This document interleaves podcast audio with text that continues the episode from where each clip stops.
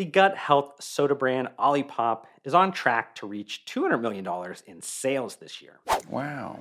Does that scare the big three soda portfolios? Come on, man. Yes, soda consumption has been falling in America for roughly two decades, but you must remember that Coke, Pepsi, and KDP are masters at backfilling demand through acquisitions to sustain their large share of overall liquids consumption. The only scary thing would be if the entrepreneurs at Olipop or their main competitor Poppi were the type of lunatics